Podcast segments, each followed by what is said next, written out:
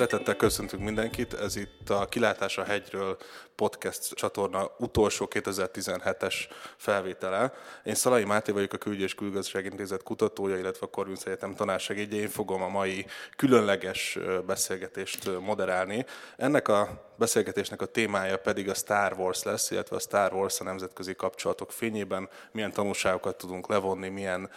jelenségekre érdemes felhívni a figyelmet a film sorozat kapcsán. Három kiváló szakértővel fog beszélgetni erről a kérdésről. Itt van velem Tóth Csaba, a Republikon Intézet stratégiai igazgatója, illetve a Skifi politológiája című kötet szerzője, Marton Péter, a Budapesti Korvinsz Egyetem docense, valamint a külpolitika elemzése, illetve a bolygók világa című kötetek szerzője, illetve német Bence, a KKI kutatója, illetve egy online kulturális magazin filmes rovatvezetője. Sziasztok, örülök, hogy itt vagytok a két ünnep között velünk. Előre szeretnénk szólni mindenkinek, hogy a beszélgetés spoileres lesz, tehát az hallgassa meg, aki vagy látta a filmet, vagy nem érdekli. Az első kérdésem az lenne nyilván a, a, a podcastünk apropója az új Star Wars film megjelenése. Mindennyien láttátok ezt a filmet, csak nagyon gyorsan egy-két mondatban, hogy tetszett a film, mennyire éreztétek relevánsnak a politika tudomány szempontjából.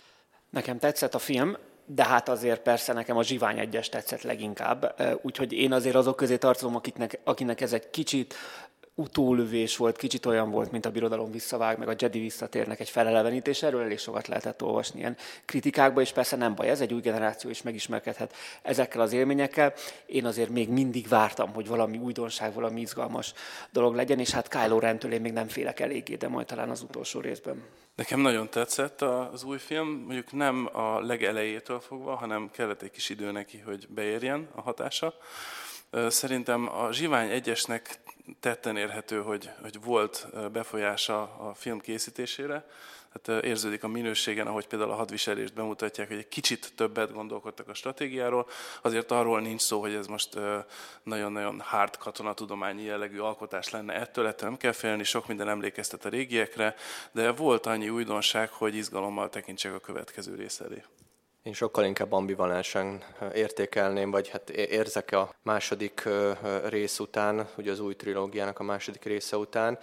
Igazából nekem túl sok volt az új karakter, illetőleg a karakterek építése szerintem nem, nem sikerült a legjobban. A hangulatot nem éreztem tökéletesnek, legalábbis így az eredeti trilógiával összehasonlítva. Most az előzmény filmekben nem mennék bele. Örülök, hogy itt a beszélgető társam Zsivány egyesre hivatkoztak, majd talán egy picit később vissza lehet rá. Azt érzem, hogy, hogy rendezésileg nekem, nekem Gareth Edwardsnak a, a munkája, tehát a Zsivány egyes az jobb volt ennél az, hogy, az, hogy mennyire volt, mennyire volt katonai skifi, vagy, vagy mennyire volt egy, egy utánlövés, nem teljesen ebből a, a szempontból közelíteném meg. Talán a, a Csabának a, a megjegyzése, megjegyzésével értek egyet, hogy egy, egy ilyen rendszerépítés, vagy egy fiatalabb generációnak bemutatásra igyekvő kísérletnek lehettünk tanúi, vegyes sikerrel. Azt mondhatom, hogy a, a, az első résznél jobban tetszett. Nyilván nem kritikai szempontból fogjuk a filmet vizsgálni, hanem politikatudományi szempontból. Miért azonban ezt megtennénk, azt hadd kérdezem meg, hogy szerintetek miért van szükség, vagy egyáltalán szükség van-e, hogy ezeknek a popkulturális műveknek, termékeknek a politikatudományi oldalát nézzük meg. Csaba, erről könyvet is írtál, Péter, te tanításban fel használni. Miért csináljátok ezt? Ugye az egyetemi hallgatók, vagy azok, akik egyáltalán foglalkozni próbálnak politikatudományjal, azok, nem tudom, a trónok harcának a hét házát, vagy a Star Wars karakterét valószínűleg jobban ismerik, mint a magyar törzseket, vagy az aradi magyar vértanukat. Tehát egészen egyszerűen egy olyan élményanyaghoz tudunk kapcsolódni, mondjuk én egyetemi oktatóként, hogyha popkulturális alkotásokat vizsgálunk, ami egyébként nem áll rendelkezésre. Ráadásul főleg Magyarországon egy csomó olyan kérdést, amit személyes traumák, történelem miatt sokkal nehezebb azért tényleg valódi történelmi kérdéseken keresztül bemutatni. Diktatúra, demokrácia, elnyomás, rasszizmus, adott esetben genocídum. Ezek olyan kérdések, amik azért nagyon nehéz kérdések egy egyetemi hallgatónak, családi traumák vannak benne. Ha az ember ezt Palpatájnon keresztül mutatja be, a Star Wars-on keresztül mutatja be, akkor könnyebben megfoghatóvá válik, mert hogy azért Alderánon senkinek nem ért rokona, tehát ilyen értelemben könnyebben tudjuk bemutatni, hogy az ott történteknek milyen következményük van, és a hallgatók egyszerűen fogékonyabbak rá. Úgyhogy azon hogy nagyon jó analógiák ezek, szerintem egészen egyszerűen van egy nagyon konkrét pedagógiai céljuk, egy nagyon konkrét eredményük, ahogyan ezeket be lehet mutatni. Én a magam részéről kifejezetten például a stratégiai tanulmányoknak az oktatásához használom a science fiction, és ez azért nagyon szerencsés, mert túl azon, hogy sokszor egy ilyen élmény kapcsán az emberek szabadabban beszélnek, szabadabban szólnak hozzá bármilyen kérdéshez, akár politikailag érzékeny kérdésekhez is, egy olyan korszakban élünk, amikor a technológiai változás az egyik legfontosabb kontextuális változó, ami a politika világát alakítja, a politikai folyamatokat befolyásolja, és hogy tudjuk valamennyire értelmezni, hogy milyen jövő vár ránk, hogy ehhez stratégiailag tudjunk alkalmazkodni, ehhez nagyon jó forgatókönyveket lehet találni analogikus alapon a science fiction világában. Úgyhogy kimeríthetetlen tárháza az ilyeneknek, és sokszor meglepően régről is lehet találni ilyen kincseket. Mondok egy nagyon messzi példát, 1955-ből a Philip K. Dick-től az Autofact című novella, automata gyár, ezt jelenti a címe. Ez a mesterséges intelligencia, illetve a nanotechnológia világára előre tekintve egy nagyon érdekes kis forgatókönyvet tartalmaz, és ez csak egy példa a sok közül, hogy mivel lehet úgymond riogatni a népeket, illetve gondolkodásra ösztönözni és megoldásokat keresni. Ha konkrétan a Star Warsról beszélünk, mennyire politikai a Star Wars? Lehet azt mondani, hogy ez végül is csak egy űrkaland, egy, egy fantasy eposz, aminek egy nagyon leegyszerűsített története. Valaminek a politika mindig csak egy hátteret jelentett, de nem az események közvetlen közvetlen értelmezéséhez járult hozzá, nem az események közvetlen fővona, fősodorába tartoztak. Mennyire politikai a Star Wars? Mennyire volt az az eredeti trilógia idején, és mennyire politikai ma? Szerintem a Star Wars a legpolitikaibb popkulturális alkotások egyike. Tehát gondoljunk bele, a, a régi mesékben általában van egy magányos hős, neki le kell győzni adott esetben egy sárkányt, kiszabadítani a hercegnőt, Ebben is lehet politikai vonás, de azért nincs olyan sok. Ehhez képest a Star Warsban konkrétan egy elnyomó vagy elnyomásra készülő birodalommal szemben van egy lázadó közösség, amely megpróbál fellépni. Nyilván az előzmény trilógia volt leginkább, az, az maga egy politikai dráma volt, de egyébként az alapkoncepció is arról szól, hogy van egy császár, akit egy szenátor és egy szenátoron keresztül mozgósított Jedi rend, meg ezeknek a szövetségesei próbálnak valamilyen módon ellehetetleníteni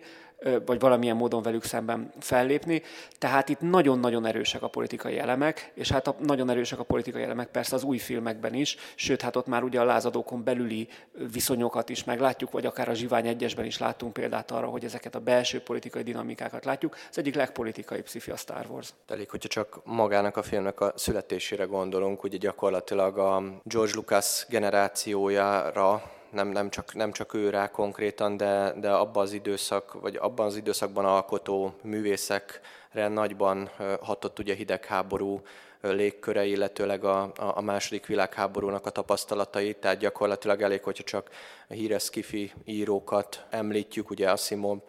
akkor George Lucasra is gondolhatunk, de, de akár olyan, olyan rendezőkre is, akik konkrétan mondjuk esetleg a vietnámi háború tapasztalataiból, vagy a, a vietnámi háború által okozott traumatikus élményekből építkezve alkottak maradandót. Egyébként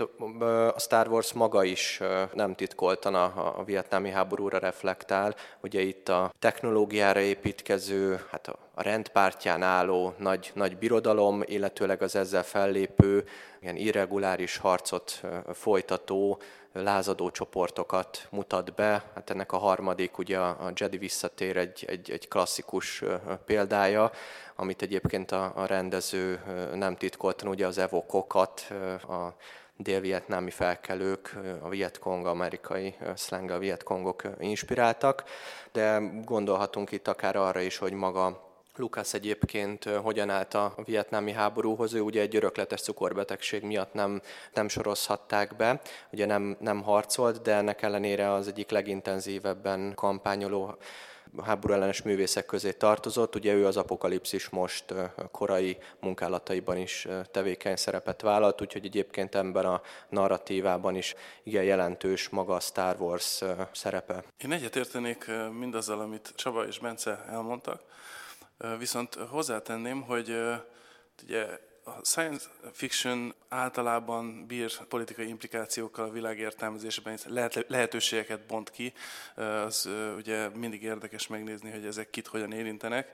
A, a csillagok háborúja maximálisan politikai tartalmú, viszont kicsit olyan, mint egy Rorschach teszt. Tehát azt szerint, hogy ki mit akar belelátni, fognak belelátni dolgokat. És pont ez benne a zseniális, hogy úgy lett kialakítva egy cselekmény, hogy semmi nem durván egy egyben a megfelelője való világbeli dolgoknak. És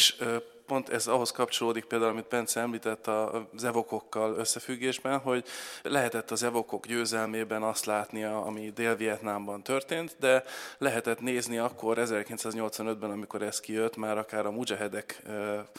harcát a Szovjetunió ellen Afganisztánban, és volt akinek éppenséggel ez a párhuzam tűnt ki automatikusan. Mondom, mert úgy hat az egész történet, egy Rorschach teszt, ezért tud nagyon népszerű lenni, és ezért ideális egyben a komparatív politikatudomány oktatásához, mint olyanhoz. Ezt jó is, hogy mondtad, mert a következő kérdésem az lett volna pont, hogy akkor ebben a, az analógiában végül is a birodalom lett volna az Egyesült Államok, amit Bence felfestettél, de akkor ezt a, ezt a párhuzamot nem mondhatjuk meg. Hát, hogyha az eredeti koncepciót nézzük, akkor megvonhatjuk, tehát hogy, hogy Lukásznak ez volt a, a, a fő ötlete, tehát az Egyesült Államok egyértelműen a birodalom, a halálcsillag egyértelműen az atomfegyver, nyilván abból a szempontból itt van különbség, hogy az Egyesült Államok vietnámi beavatkozása során nem nyúlt úgynevezett szuperfegyverhez, de akár a, a második világháború elnyomó rendszereit is felfedezhetjük, és itt egyébként analógia fedezhető fel az új résszel is, ahol egyértelműen a, a birodalmi rohamosztagosok, vagyis az új rend rohamosztagosai hatalmi jelképek előtt vonultak föl, ennek a, a hatalmi, elnyomó hatalmi rendszereknek a, ugye a fizikai jelképei is megjelenhetnek, de egyébként magában a ideológiában is felfedezhetünk olyan elemeket, amelyek akár a náci birodalomra, vagy esetleg a, a Szovjetunióra utalhatnak. Van a Star Wars kapcsán három nagy korunk, három nagy időszakunk, és mondhatom, hogy három nagy trilógiánk, attól függetlenül, hogy a jelenlegi trilógia még nem fejeződött be, bár ugye a Zsivány egyesen már itt is három filmről beszéltünk. Tehát van egy trilógiánk a 70-es, 80-as években, a hidegháború vége felé vagyunk. Van egy másik trilógiánk a 2000-es évek elejéről, ami éppen arról szól, hogy a diktatúra hogyan épül ki. Ezt a George Bushi Amerikából látva a, a terrorizmus elleni háború kontextusában. És van ez az új Disney trilógiánk, ami a 2010-es évekről szól. Mennyire feltethetőek meg ezek a korok a Star Wars egyes trilógiájának, tehát mennyire reagálnak ezek a Star Wars filmek a koruk világrendszerére, vagy az amerikai hatalom természetére? Nem teljesen, hogy egy ilyen izgalmas vitát provokáló álláspontot foglaljak el, és hát, ezzel csak azt hangsúlyozom valahol legelőször is újra, amit az imént említettem, hogy hát, semmi nem egy megfelelője való világbeli dolgoknak.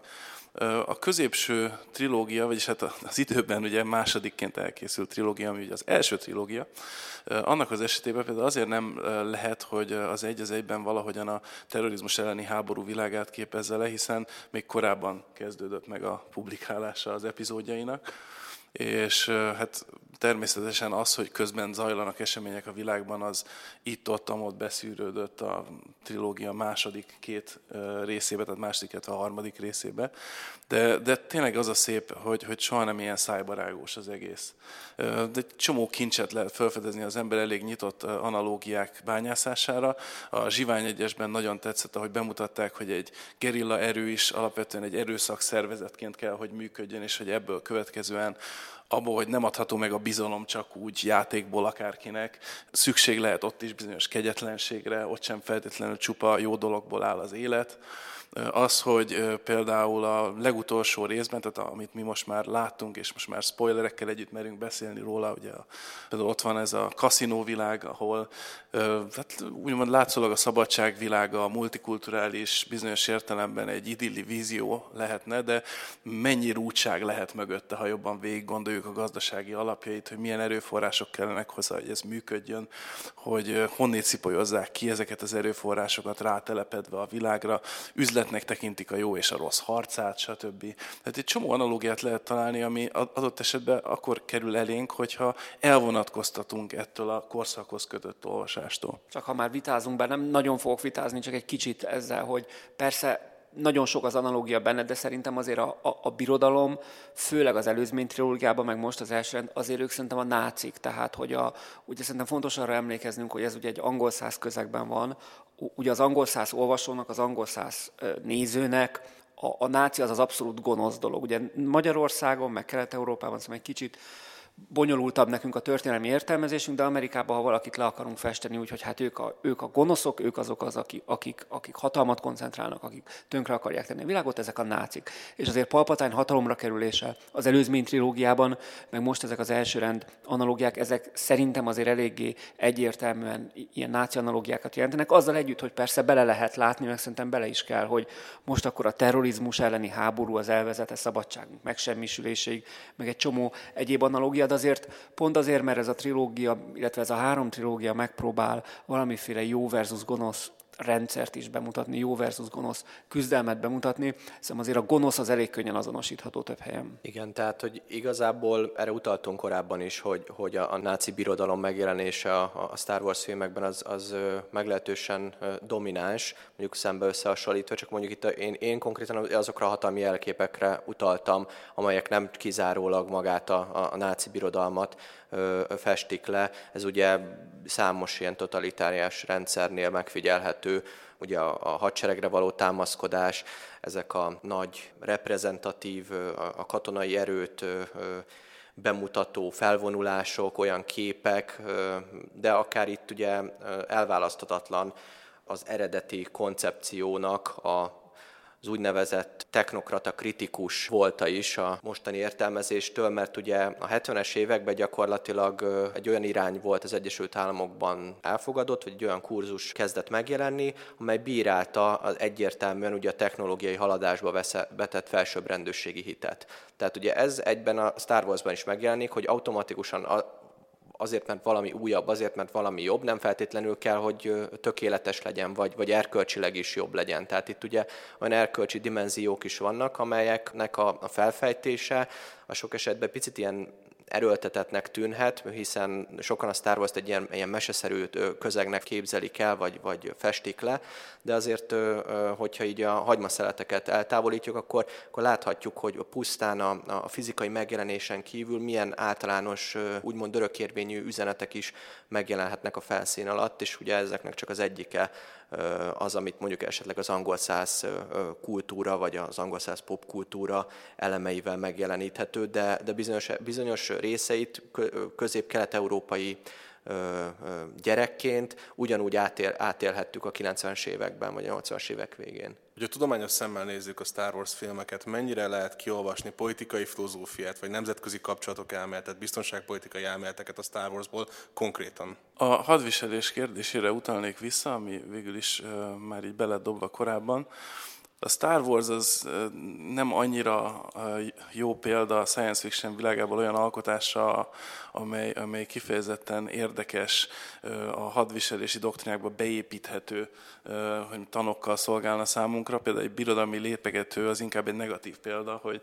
milyen eszközre nem lesz szükségünk tipikusan a hadviselés során, és ezt nagyon szépen meg lehet magyarázni. Én értem, még, még hasznos is lehet akár egyébként a hadtudomány számára, mert egy negatív példa sokszor nagyon jól tudja iskolázni azt, hogy mire van szükség, mire nincs szükség, mire kettőt érdemes tudni. Én annyit akartam hozzá, én annyit tennék hozzá, hogy a birodalmi lépegető az tipikusan egy ilyen állami korrupciós beruházás valószínűleg. Tehát valaki kitalálta, hogy ez milyen jó ötlet, igazából nem működik, de biztos jó sok pénzt el lehetett vele vinni valakinek valamiféle helyen, amiből aztán a kaszinóban meggazdagodtak, semmire nem jó, és teljesen alkalmatlan, és láthatóan egy darab X-Fighter képes megsemmisíteni, tehát egy teljesen céltalan beruházás, viszont nagyon sokat építettek belőle, ez látszik, és állandóan be akarják vetni, legyen szó dzsungelről, hóviharról, tipikusan valóban lehet belőle tanulni, hogy hogyan befolyásolják befolyásolják mondjuk gazdasági érdekek, bizonyos típusú közbeszerzések a birodalmi működést. Igen, ugye a lépegetőkkel kapcsolatban még azt szintén hozzátehetjük, hogy egy olyan világban, ahol ekkora tűzereje van mindenféle eszköznek, repülő, mászó, úszó, kúszó, stb. eszköznek, ott egy ilyen bazinagy valamit lerakni a csatatérre elég értelmetlen, mert célpontnak király alapvetően. Tehát tényleg a, a, erőforrás herdálásnak a, a jó példája. Ami a politikai filozófiát illeti, én itt is egy negatív példát emelnék ki először, de csak hogy provokatív legyek, mert egyébként, mint arról már beszéltünk, szuper tárháza a Star Wars mindenféle jól alkalmazható gondolatnak, például a demokrácia jelentőségére, stb. De ami nekem egy nagy hiányérzetem az alkotással kapcsolatban, az az, hogy nincs, nincs a háttér úgy eléggé odatéve, például abból a szempontból, hogy értsük, hogy miért éri meg mondjuk egy halálcsillag jellegű, vagy egy csillaggyilkos jellegű fegyverrel több milliárd potenciális alatvalót kilőni a létezésből hogy miért jó ez egy birodalomnak, hogyan érheti meg, hogy alakul a költséghaszon kalkuláció ezzel kapcsolatban. Vagy nem jelenik meg eléggé az, hogy mondjuk amikor az új köztársaság létrejön, a háttértörténetből, ami több, mint a filmek összessége, ismerjük, hogy volt ennek hátterében a Szabad Bolygók Szövetsége, meg ilyenek, hogyha mondjuk ők átveszik az ellenőrzést egy olyan terület, ez a Star Wars esetében általában bolygót jelent, egy olyan bolygó felett, amely mondjuk korábban a birodalomnak adózott lojalitással, akkor hogyan hogyan valósítják meg ennek az ellenőrzését pontosan? Hogy megy végbe a, a politikai átmenet? Mit csinálnak a korábbi elittel, amelyik cinkosa volt a birodalomnak? Hogyan nyerik meg azt a maguk szövetségesének, ha vállalnak ehhez kompromisszumokat? Keveset látni az ilyen dolgokból, és ez nagyon izgalmas lenne például. Nagyon jó, hogy a halálcsillagot felhoztad, mert erre rá is akartam kérdezni, Csaba írt például egy jó tanulmányt ezzel kapcsolatban, ami szintén arról beszél, hogy igazából nem volt egy jó döntés a halálcsillag megépítés, most nyilván leegyszerűsítek, akkor viszont miért láthatunk a birodalom részre egy fixációt arra, hogy újra és újra megépítse ezt a monstrumot? Ugye a halálcsillag, a halálcsillag megépítése és a, a, a Starkiller, a csillag, csillag megsemmisítő elnézést, ha rosszul, rossz, rosszul fordítom,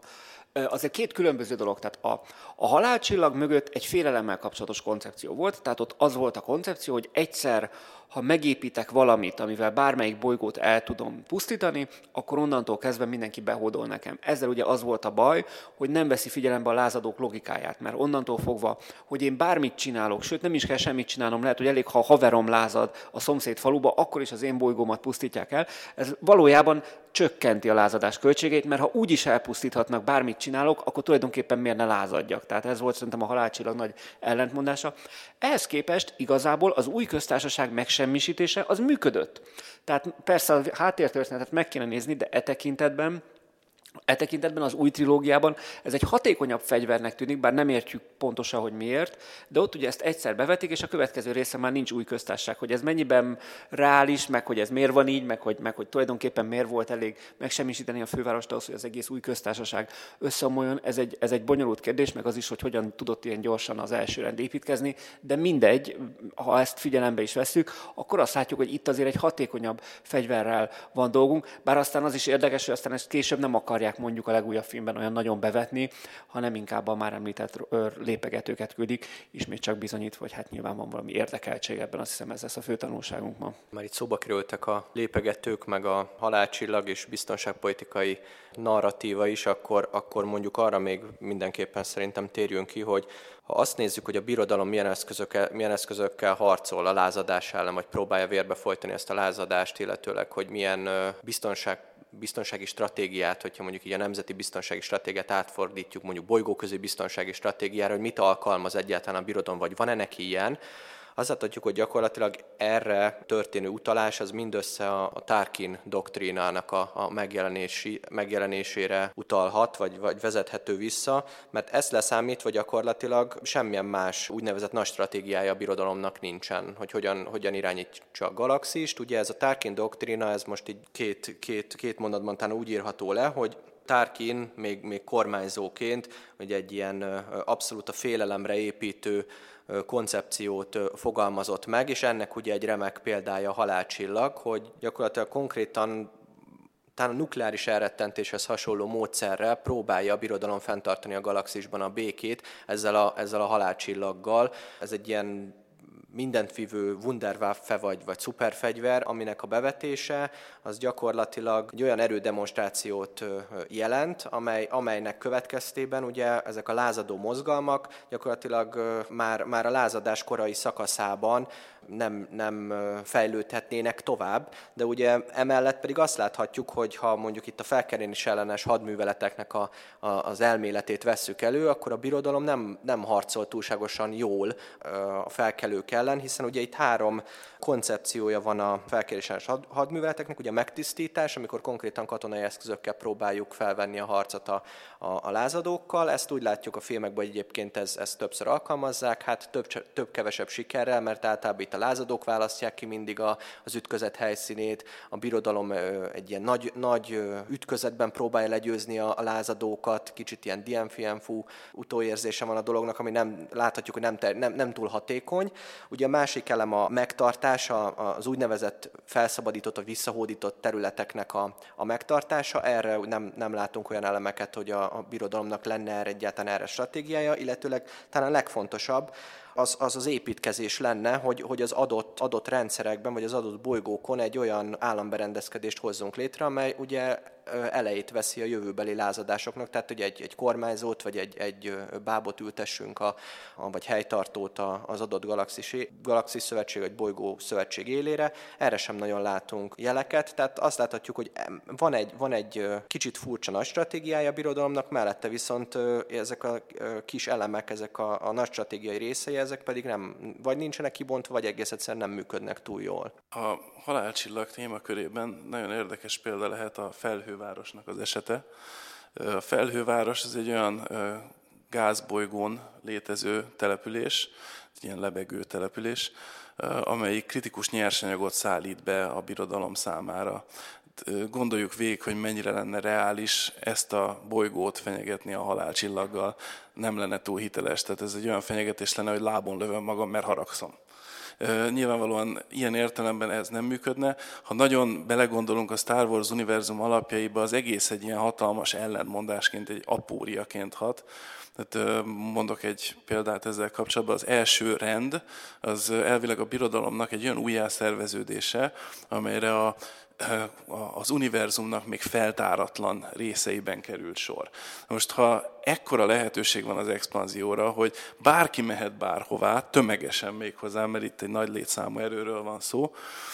és akkor ott magának bármit képíthet teljesen új dolgokat, akkor, akkor nem igazán világos számomra, hogy mi alapozza meg az alá és fölé rendeltség viszonyát ebben a politikai rendszerben, hogyha most az egész univerzumról egy politikai rendszerként gondolkodom. De hogy a Star Wars-t ez, ezzel együtt fölmentsem ezzel kapcsolatban, azt hozzáteszem, hogy valószínűleg nem érdemes túlzottan belegondolni ezekbe a dolgokba, és amiről korábban már beszéltünk, hogy ugye végülis egy ilyen alapvető elrettentési logika van a halálcsillag alkalmazásának áttérébe. Itt tulajdonképpen a hatalomról való gondolkodásnak két drasztikusan eltérő álláspontja jelenik meg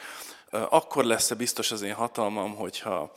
mindenki egyetért velem, és olyan célokat tűzök ki egy közösség elé, amelynek legalább egy kritikus hányada elfogadja azokat, lelkesedni tud értük, és velem együtt dolgozik ezekért, vagy akkor lesz biztos a hatalmam, ha kétféle alatvalóm van, az az alatvaló, aki nem fogadta el, hogy alatvaló, de már meghalt, vagy az az alatvaló, aki rettek tőlem folyamatosan a nap 24 órájában. És ez a Darth Vaderék ezt a logikát viszik a végletekig, hogy az lesz a jó, ha mindenki rettek tőlünk, és akkor biztosan tudni fogja a helyét. És nagyon jól, azt alapvetően nagyon jól illusztrálja ez a sorozat, hogy ez sem állítja elő feltétlenül a hatalom megtartásához szükséges kritikus hányadot. Ez fontos figyelmeztetés mindenki számára, aki ezekben a módszerekben hisz. Sőt, tulajdonképpen, amikor Palpatine még mint a főkancellár próbálta valamiféle paradox módon egy ilyen konszenzusos hatalmi rendszert kialakítani, sokkal sikeresebb volt. Tehát ő tulajdonképpen a legnagyobb sikereit akkor érte el, mikor meggyőzte a szenátust, hogy egy fenyegetés van mögötte, mikor tulajdonképpen ugye, tapsvihar közepett őt megválasztották,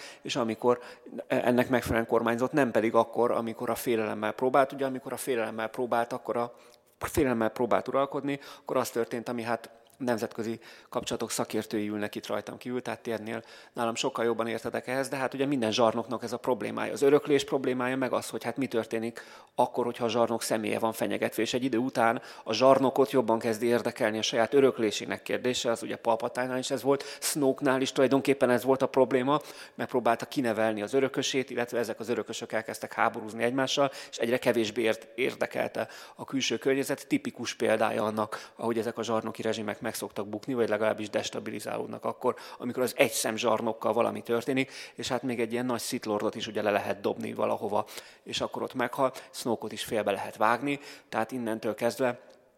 ez egy alapvető problémává válik, ami nincs igazán jó válasz ez, ez egyeduralmi berendezkedéseknek, a Földön se, de hát úgy látszik, hogy a, a messzi-messzi galaxisnak se. Mondjuk annyiban, hát én sem vitatkoznék feltétlen, csak kiegészítem Csaba gondolatait, hogy Darth Sidious vagy Palpatine esetében ugye azt, azt láthatjuk, hogy mielőtt ő narratívát váltott, vagy ideológiát váltott, azért itt egy egzisztenciális fenyegetés fellépett vele szemben, tehát konkrétan a Jedi tanács egy része az ő életére tört, és hát itt ugye Anakinnak az áttérése az gyakorlatilag pont arra vezethető, vagy arra volt visszavezethető, hogy, hogy egy olyan döntés elé állították, hogy most vagy megöli, megölik ott Palpatine, gyakorlatilag visszaélve a Jedi tanácsnak a hatalmával, ezáltal ugye egy olyan láncreakciót indít fel, ami egyébként talán amúgy is megbuktatta volna a köztársaságot, vagy hát furcsa így, de hogy a lelkismertére hallgatva, akkor mégiscsak kicsit így áttérve már az erős sötét oldalára meg, megvédi, ahogy egyébként történt is, Palpatint, és akkor ez, ezáltal az ő követőjévé válik Anakin ugye visszafordíthatatlanul. Akkor a politikai filozófiákat lassan kiveséztük. Még egy kérdésre érje a nemzetközi kapcsolatok elmélethez ugorjunk vissza. Mit láttok visszatükröződni a nemzetközi kapcsolatok elmélete tekintetében a Star Wars-ban? Én azt gondolom, és persze csak felületes ismerője vagyok a nemzetközi kapcsolatok elméletének, de hogy azért ez egy ilyen realista alkotásnak tűnik nekem. A tekintetben mindenképpen, hogy káosz van, hogy igazából önsegély van, hogy nem nagyon lehet bízni azokban az intézményekben, amelyek egyébként arra lennének hivatottak, hogy megvédjék a politikai szereplőket, és végső soron az erő dönt, és most nem a, nem a, nem a Jedi erő, hanem a nagybetűs erő. Ugye a legtipikusabb példája ennek az előzmény trilógiában Nabu, akinek ugye a vezetője megpróbál valamiféle ilyen, ilyen ENSZ-szerű testülethez fordulva valamiféle kollektív védelmet kérni, és hát arra jut, hogy ez nem működik, és mit kell tennie, vissza kell mennie, és hadsereget szerveznie a Jedikből, meg a Jar Jar Binks barátaiból. De végső soron az új trilógiában is valami ilyesmi van, hogyha beleolvasunk a háttértörténetbe, ahol ugye valami olyasmi volt, hogy az új köztársaság az egy ilyen pacifistább alakulat volt, és azt gondolta, hogy hát lehet békésen együtt élni az első rendel, és a lázadók azok pedig azok voltak, akik az első rendel szemben próbáltak fellépni a köztársaságnak valamiféle támogatásával, és hát látjuk, hogy az e tekintetben a lázadóknak volt igazuk, tehát nekik volt igazuk, hogy nem lehet pacifizmussal kiengesztelni a gonoszt. Ez nekem kicsit talán egy ilyen konzervatívabb, realist, realistább politikaképet sugal. A realizmussal mindenképp nagyon sok jó példát lehet találni abban, ahogy a történések alakulnak, és ugyanakkor lehet példát találni rá abban is, ahogyan a birodalom gondolkodik, például az elrettentésről, amit az imént kiveséztünk. Hát ugye azért, hogy azoknak is világos legyen, akik kicsit messzebbről hallgatnak bele tematikailag, úgy értem ebbe a beszélgetésbe. De a, a realizmus alapvetően az önzés világaként, a haszonlesés világaként látja a politikát, és hát ezt vetíti alapvetően az államszerű politikai képződményeknek a szintjére, hogy azok is így viselkednek ennek megfelelően. Az az érdekes, hogy persze a felkelők próbálnak valami más típusú eszményt megjeleníteni, de sokszor nekik is csalódniuk kell. Tehát amikor segítséget próbálnak mozgósítani, akkor ez sokszor elmarad olyanok részéről is, akiknek lehet, hogy lenne miért kiállnia velük együtt a birodalom elleni harcban. Ez egy visszatérő elem a történésében, az új részben is van ilyen, meg a régebbiekben is volt. Ugyanakkor ott van a Star Wars univerzumnak az összességében vett értelmezhetetlensége, mert én abszolút nem bántani akarom, de ez attól még megáll ez, amit most mondok róla. Tehát, hogyha azt nézem, hogy a, a régi köztársaságban volt ez a szenátus, ami tényleg egy ilyen ENSZ jellegű dolog volt, ahol tehát nem választókörzeteknek, kifejezetten igazából választókörzeteknek a képviselői jelentek meg, hanem gyakorlatilag a különböző bolygókról, különböző politikai entitásokból teljesen eltérő berendezkedés vezetési politikai entitásokból voltak ott képviselők. Hát, hogy ez hogy jött össze, azt nagyon nehéz megmagyarázni. Szóval azért jött össze, mert valaki valaha ezt erővel egyesítette, csak közben ilyen lájtosabb lett, mert erodálódtak a dolgok, vagy azért jöhetett össze, mert azért mindenki hitt elég közös eszményben ehhez, vagy azért jött össze, mert nincs igazából jelentősége a dolognak. Most, ha én az űrkutatás nehézségeire gondolok jelenkorunkban, ilyen földhöz ragadtan értelmezem a dolgokat, hát egy ilyen világban, ahol bolygók között zajlanak politikai folyamatok, lehet, hogy még a realistán gondolkodók számára is alapvetően a defenzív logika van előtérben, mert nem olyan könnyű megtámadni a másikat. Tehát bizonyos értelemben értelmetlen neki menni egy másik bolygónak, mert kockára teszek olyan dolgokat, amiket nagyon nem érdemes kockára tenni. De ugyanakkor a Star Wars univerzumban, ahol fénysebességet így csettintéssel lehet érni, éppenséggel lehet, hogy mégsem ez a helyzet, és mégis viszonylag könnyű megtámadni más világokat, és akkor, akkor meg nem úgy van, ahogy azt most vázoltam. Szóval nagyon nehéz egy olyan forgatókönyvet generálni, ami logikailag, tehát kifejezetten politikatudományi feltételezések tekintetében teljesen következetesen mód, következetes módon tudja magyarázni azt, ami előállt helyzetként, például a régi köztársaság esetében. Ha már a régi köztársaság, illetve a Jedik szóba kerültek, illetve az egész Star Wars-nak a, a jó-rossz ütközetként való lefestése, mennyire jó a köztársaság, mennyire jók a lázadók, mennyire állítja úgy be a film, vagy az egész kánon ezt a, ezt a politikai csoportosulást egy pozitív példaként. Egyáltalán követendő példa az, ahogy a régi köztársaság vagy a lázadók működtek? A régi köztársaság ugye államberendezkedését tekintve talán mondjuk így a római szenátust, vagy, vagy az ókori Rómát jeleníti meg, ugye itt a császárság előtti Rómára gondolunk, köztársaság korára, azt, hogy, az, hogy jó-e vagy rossz, az nem, nem biztos, hogy ilyen morális szempontok szerint kell eldönteni, az biztos, hogy nem, nem működött. Tehát, hogy egy, egy végül is mondva csinált fenyegetés, mert a egzisztenciális kihívást azt tulajdonképpen Palpatine maga teremtette itt a klón, klón hadsereg felépítésével, vagy a, előtte még ugye a droid hadsereg felépítésével, de amint kihívás ért a rendszert, ugye azt láthattuk, hogy itt a autoriter megoldások kerültek előtérbe, és ugye a biztonság az háttérbe szorított minden más eszmét, Ugyanakkor mondjuk a, lázadóknak a, a stratégiája az, hogyha, hogyha úgy vizsgáljuk, hogy, hogy tulajdonképpen a Jedi rend hogyan tevékenykedik, vagy a, a Jedi rend maradéka, hogyan, hogyan toboroznak új Jediket, akkor itt azt láthatjuk, hogy kicsit ilyen hát félve mondom ki, de, de terrorista képzés zajlik. Tehát ugye ezek a, a fiatalok, mondjuk akár csak itt Luke Skywalker, ezek tulajdonképpen gyökértelen, gyökértelen fiatalok, akik nagyon könnyen radikalizálhatóak, ugye szülő nélkül nőttek föl, a nagybátyját, nagynényét ugye a birodalom katonái ölték meg, és ugye egy, egy idősebb, ugye Obi-Wan Kenobi, egy idősebb Jedi mester felkereste őt, és egy olyan világnézetet vagy, vagy ideológiát mutatott számára, ami, ami ő teljesen a befolyása alá vonta, és gyakorlatilag egy a filmben nem tudjuk ugye, hogy mennyi idő telik el, de, de tulajdonképpen napok, maximum hetek alatt olyan befolyásoltság alá került, hogy már az életét is kockáztatta egy ilyen, hát tulajdonképpen szinte egy öngyilkos bevetéssel, amikor a halálcsillagot akarta meg semmisíteni. Hát gyorsan radikalizálódott a Luke Skywalker. Hát meglehetősen, igen. Szóval szerintem a, a régi köztársaság az a legrosszabb politikai berendezkedés volt, kivéve az összes többit, amit láttunk egyébként a Star Wars-ban. Tehát ha valaki elgondolná, hogy hol szeretne lakni leginkább a Star Wars-ban, akkor valószínűleg a régi köztársaság koruszanyján lenne leginkább jó dolga, még hogyha van neki ilyen, tudom, ilyen, ilyen izgalmas életstílusa, akkor lehet, hogy a felhővárost jobban szereti, de hát azért ez a, ez a dekadens, kicsit korrupt, kihívásoknak nem megfelelni képes régi köztársaság egyrészt nagyon régóta fennállt, másrészt még mindig életszínvonalban, meg biztonságban, meg, meg napi rendszerben talán a legjobb volt, tehát e tekintetben biztosan egy, egy, egy működő dolog volt, egy ideig aztán nem tudott ennek, nem tudott ennek a, a palpatán jelentete kihívásnak valamilyen módon ellenállni. Ami pedig a Jediket illeti, hát a, a, a Jedi tanács az valóban a politikai vakság eh, tipikus jellemzője volt, tehát a, a Jedik teljesen alkalmatlanok voltak arra, hogy politikai kihívással szemben, politikai kihívással szemben megvédjék a köztársaságot. Külön felháborító szerintem, hogy amikor a Jedik elbuknak, akkor nem tudom, valami Jedi nyugdíjból el tudnak menni egy külön bolygóra, ahol ott egyedül érdegélnek eh, és siránkoznak az, hogy tulajdonképpen a birodalom meg a galaxis ellenük fordult, miközben hát persze ők tehettek erről. Az, hogy Joda mester nem tudta össze összekötni a kettő meg a kettőt, tehát a másodikos gimnazista történelemkönyvből ismert toposzokat, például a hatalom koncentrálása, az egyszemély uralom kiépítésé valahogy nem vette észre, legyünk megengedőek, 900 éves volt, nem emlékezett már rá, hogy ez hogyan történhetett volna. Tehát azért azt gondolom, hogy bárki észrevette volna, hogy hát ha van egy szit úr valahol itt a környékünkön, és egyébként érdekes módon hirtelen a szenátus kezd minden hatalmáról lemondani egy adott személy javára, talán ezt a kettőt össze lehetett volna kapcsolni. Ha valaki ezt nem tette, az a politikai politikai alkalmatlanság tökéletes példája volt,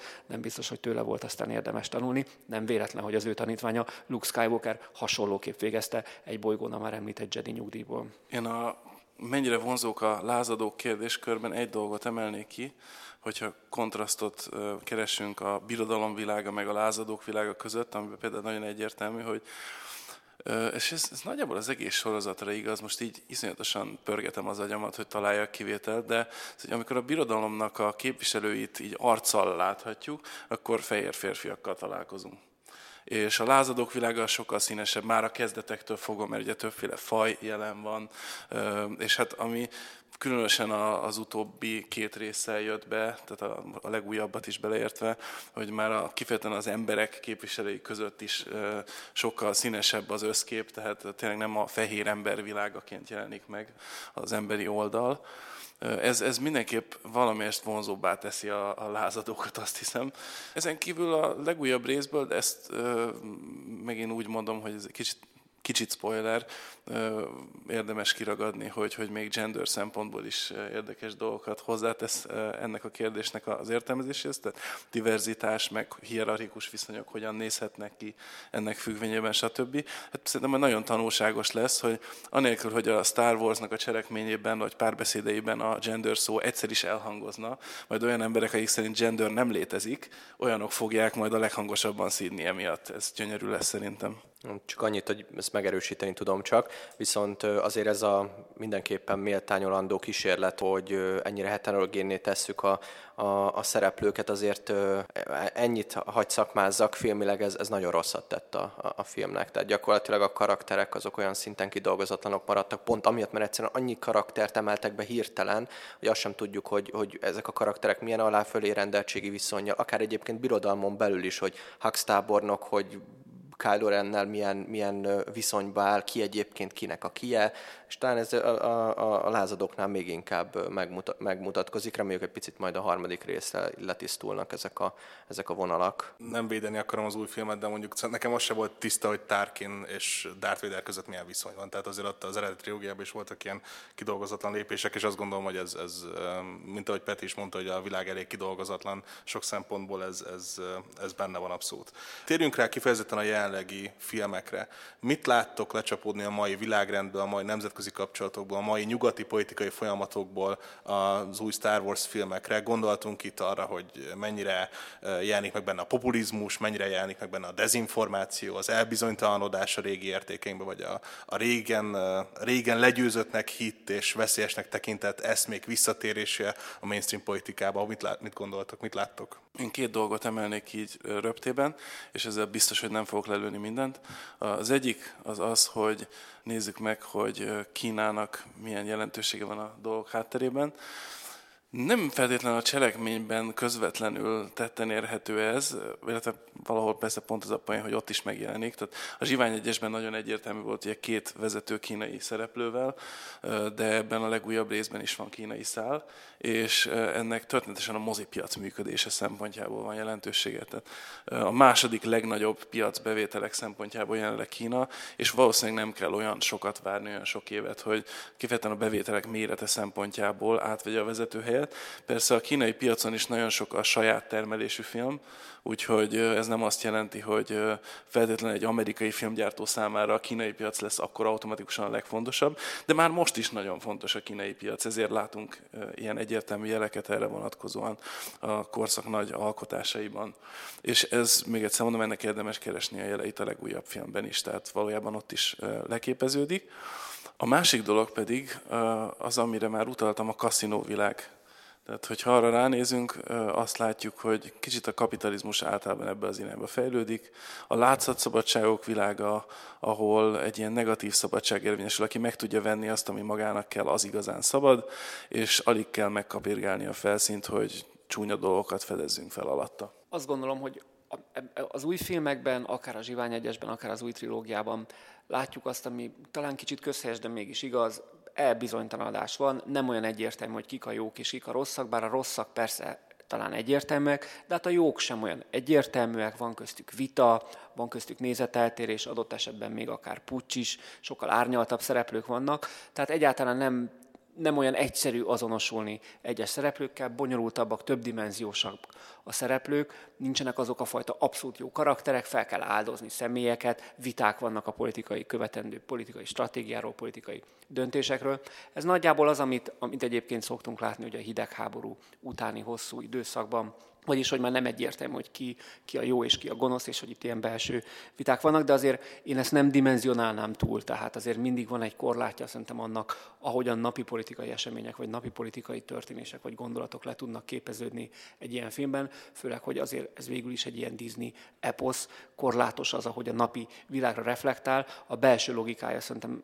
sokszor sokkal izgalmasabb. Most itt az amerikai belpolitikára akarunk mindenáról reflektálni, akkor talán itt a frakcióharcok itt a leg, leg, legjelentősebbek, amiket kiemelhetünk. Az, hogy adott párton belül, tehát most itt az első rendre, mint egy nagy pártkomplexumra, vagy itt mondjuk a lázadókra, mint egy egységes politikai csoportosulásra gondolhatunk, akkor azt láthatjuk, hogy gyakorlatilag folyamatos harc megy a, a vezető szerep megragadásáért párton belül. Ugye ezek a domináns vezető politikusok vagy arcai a pártnak, amilyen mondjuk Darth Vader volt, vagy, vagy Luke Skywalker, ezek, ezek itt eltűned, tűnőben vannak. Itt egy új generáció emelkedik ki mind a két oldalon. Itt vannak azért még régi, régi motorosok, mint mondjuk Leia, aki hát tudjuk, hogy Carrie Fisher már ugye a forgatás után elhúnyt, tehát a második részben szerepel, de a harmadikon biztosan nem fog, vagy esetleg ugye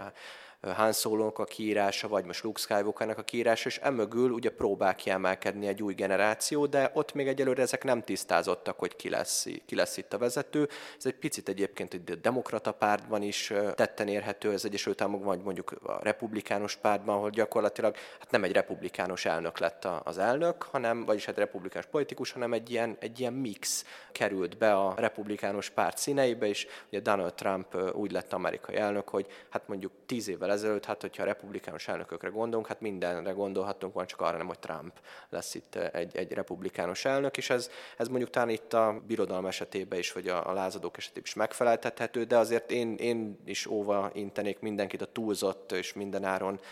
belemagyarázni igyekvő párhuzamoktól. Azt viszont egyébként még láthatjuk ugyanaz nemzet, nem nemzetközi kapcsolatok, viszont mindenképpen a nemzetközi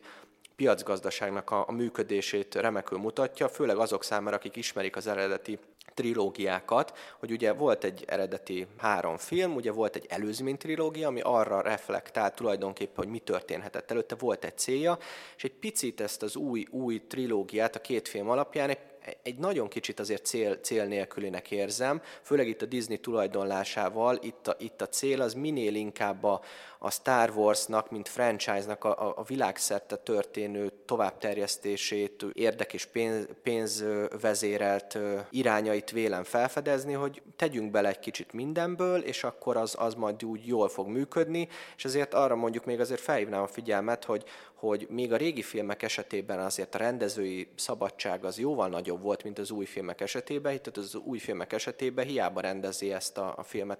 akár J.J. Abrams, akár kicsoda, itt a, a, az utolsó vágás joga az mindig a stúdiónál van. Azért régen ez, ez nem így volt. Tehát régen egy, egy rendezőnek a, a, a munkája, a rendezőnek a kezenyoma sokkal jobban lecsapódott a filmen. Ma inkább azt érzem, hogy a, a, a mai korszellem csapódik le ezen a Star Wars filmen, és nem maga a rendező, aki, aki a direktori székben ül lassan lejár az időnk, de egy kérdést még mindenképpen meg akarnék kérdezni. Sokan vádolják a Star Wars-t azzal, köztük, hát talán magamat is beletenném, hogy egy picit rasszista, amikor nagyon sok olyan fajelöltetet emel be a történetbe a különböző fajokon keresztül, amik elég egyértelműek, például ugye a buckalakókon keresztül sokan a primitív arab képet fedezik föl, a kínai akcentusabb beszélő kereskedelmi föderációt, akik a kereskedelm eszközeivel harcolnak a birodalommal, vagy hát a, bocsánat, a köztársasággal szemben. Mennyire tartjátok rasszistának a Star Wars-t, mennyire adtok hitelt ennek a kritikának? A Star Wars egy mese és mint minden mese valahol azoknak az attitűdjeit is közvetíti, akik nézik ezt a mesét. Tehát ha megnéznénk ezzel a szemmel a Grimm meséket, vagy a régi magyar meséket, mondjuk kortás gender szempontból, akkor azt mondanánk, hogy hát ezek felháborítóak. Szerintem a Star Wars sokkal kevésbé rasszista és sokkal kevésbé előítéletes, mint azok, akik nézik ezeket a mozikat, hogy egyébként nem megy messzebb mondjuk abba, hogy harcoljon ezekkel az előítéletekkel. Szerintem lehetne, szerintem lehetne ebben messzebb menni, de nem gondolnám, hogy ez egy nagyon komoly problémája lenne ennek a sorozatnak. Én kimondom azt a szót, amitől valószínűleg mindenki retteget, de ideje, hogy elhangozzon. Csár, csár. Jó, szerintem mindenki tudja, hogy ez mire utal, aki nem tényleg egy kuka alatt töltötte az időt az elmúlt években. Szóval a lényeg, hogy amit én ki akarok hozni ebből, hogy a Star Wars jó példa arra, hogy hogyan lehet még jó indulatú hozzászólóként is egyébként előítéletek csapdájába esni. Mert a Star Wars ezzel, ahogy a birodalmat tényleg a fehér férfi világaként reprezentálja, ezzel alapvetően valami kritikusat akar mondani. Hát a George Lucasnak tökre kritikai szándékai voltak, hogy erről már Bence beszélt például részletesen a 70-es években, Vietnám hangulat, meg minden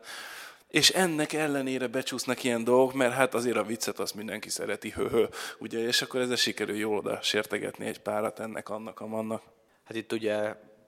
magukról, az evokokról is beszélhetnénk, a, a, az átlag néző számára. Ezek ilyen kedves, aranyos mackószerű lények, akik itt hadonásznak botokkal, meg paritjával, a lépegetők ellen harcolnak, de azért mondjuk, hogyha, hogyha rendezői szándékot nézzük, hogy, hogy kiről mintázta ezeket a, a karaktereket, hát azért minimum furcsa így mai szemmel ezt vizsgálva, de hát azért mondjuk 75-ben vagy 85-ben ez, ez azért nem volt ennyire drasztikus, tehát hogy a vietnámi gerilláknak a megjelenítése, vagy itt akár gondoltunk a mujahedekre, hogyha épp azt a korszakot akarjuk nézni,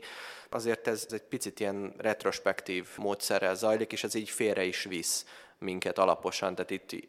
én ugye a doktori tanulmányom során a vietnámi konfliktust kutattam, azért rengeteg olyan problémát láthatunk ugye mai szemmel, ami, ami mindenáron adott korra próbálunk valamit ráhúzni a mai, mai narratívánk szerint, megmagyarázni adott folyamatokat, és azt láthatjuk, hogy ezzel az értelmezési kerettel ugye nagyon-nagyon csúnyán mellé megy, vagy, vagy vakvágányra visz ez, és, és aztán a Star Warsnál is igaz,